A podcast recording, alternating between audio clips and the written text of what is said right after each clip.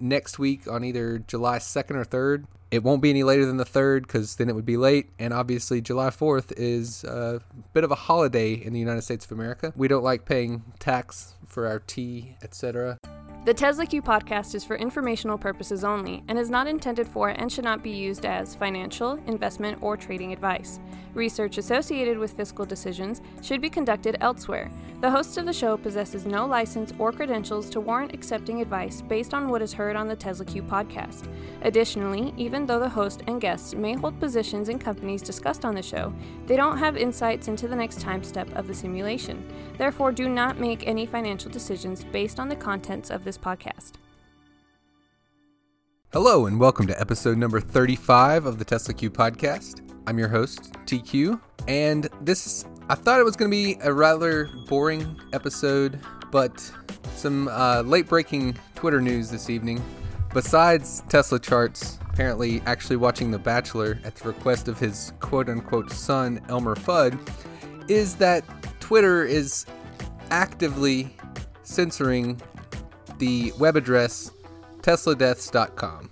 So I'm going to talk about that a little bit, rant a little bit. But before we go any further, if you'd like to support the podcast, you can become a patron by going to patreon.com slash teslaqpodcast and becoming a regular contributor. I've had a lot of people join since the Bloodsport Capital interview, which was the last episode, number 34, and the episode before with Montana Skeptic. I know that a lot of people enjoyed both of those interviews, and we're going to do more interviews in the future. I've actually gotten some inquiries from some other future potential interviewees. And if you have any suggestions for who I should interview, please pass those along. I've, I've got a few people in mind in particular from Tesla Q that I'd like to interview to get their story and and their take on the whole matter. One of them had a pretty excellent thread just uh, within the last two weeks about his his journey to finance. I'll I'll have to get in touch with him again about doing an interview. Just before I started recording this, I put up a a post on Patreon with some Tesla price action uh, with their stock share price charts. I don't want to say it's a got to be careful how I describe the charts because I'm I'm no I'm no Tesla charts, but I can copy a a candlestick chart from TD Ameritrade and say my few words about it. So if you want to hear my few words about it, other than what I'm going to say on this podcast, you can uh, become a patron and, and see it there. The the main things that I just point out are that several of the moving averages are are converging on what looks like about two hundred twenty five dollars a share recently, and the the share price has been pretty boring lately. Part of the reason that I haven't had a new episode recently is that I've been really busy with my day job, but also Tesla news has been relatively boring. The biggest news story of the past few weeks seems to be the Goldman Sachs David Tamberrino price target update, where he dropped his price target from $200 to $158 per share for Tesla. When that the the morning that that came out, my initial reaction on Twitter was that if that had come out immediately following the Morgan Stanley downgrade from Adam Jonas, which got tons of attention, especially with that phone call, which I still need to finish listening to. I am not sure that the the bump from 180 would have worked. I don't think the email leak from Elon Musk would have been effective had the sequence of price target updates been in such close succession. As it was, the Goldman Sachs note seems to have quelled a little bit of a, a share price rise and helped helped my descending channel that I've drawn remain fully intact with the share price very well relatively close to the middle. It's a little above the middle currently, but over coming weeks it could could move closer to the middle or drop below the middle. Who knows? The big thing that will move Tesla's share price in the near future, of course, is the quarter two delivery report, which is going to be coming out next week on either July 2nd or 3rd. It won't be any later than the 3rd because then it would be late. And obviously, July 4th is a bit of a holiday in the United States of America. We don't like paying tax for our tea, etc. So it's not coming out that day. So it'll either be the 2nd or 3rd. And it will either be bearish, neutral, or bullish. So my rough estimate for what would be bearish would be anything below about 84,000 deliveries, I think would, would be bearish. Between 84,000 and probably 89,000 would be relatively neutral. 89 might be pushing towards bullish. So maybe maybe bring the top into that range down a little bit. And anything 88,000 and above would probably be considered relatively bullish by, by many people. But of course, here in Tesla Q, we have been observing for quite a long time and have noted a substantial number of price discounts. And what do price discounts do? They remove revenue that would have gone directly to the bottom line as margin. So, regardless of how bullish the delivery report might be, what's really going to matter in the long run is the actual financial. And with Tesla and their history, of course, the financial results that they initially report may not be the full story, and the full story may not come out until the 10Q form is filed with the SEC. So, with quarter one, of course, there was a 4 to 5% discrepancy in the automotive gross margin, depending on the tax credits and whether they were counted or not. So, I, I remember that that wasn't pointed out until the 10Q came out and spelled it out clearly. So I'm sure that there will be many, many things to examine closely with the quarter two financial results. And and you'll note that I'm not calling it an earnings release. I adopted that terminology back uh, when the quarter one results were coming out, as Tesla has only actually had a profitable quarter with positive earnings for four of their quarters as a public company. And of course, they weren't profitable before they became public. So, four quarters out of 16 years of existence. So, 16 years times four quarters a year that's 64 total quarters, and four of them have reported a profit. So, in my opinion, Tesla has not earned earned the right to call their quarterly financial results an earnings release.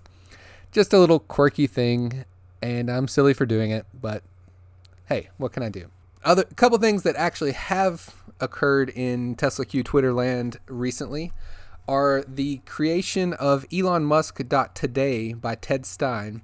And for some reason, McAfee Security, the antivirus company, which is no longer managed or owned by John McAfee, the uh, interesting Twitter character and possible 2020 presidential candidate. Although I don't know how he's going to run for president if he is uh, doesn't feel comfortable being on U.S. soil. But that's another matter. But McAfee Security apparently flagged Elon Musk today as a suspicious site or something. So my my mobile phone that I use has that installed automatically or something. So it didn't want to open for a little while. I was able to eventually to get it open, but it that just seemed kind of odd. I th- I know that Ted is is looking into that to get that issue remedied. And just today, just this evening on Twitter on June 24th, which it's it's getting close to June 25th. So 6 months until Christmas. So just a heads up to anybody. But just tonight, it's become apparent that Twitter is blocking tesladeaths.com, which is simply a URL that directs to the Google sheet that is keeping a, a a running list of deaths that have occurred in accidents involving Teslas. Uh, it's been misconstrued as uh, people assuming that it was meant to be all autopilot related deaths, which it is not.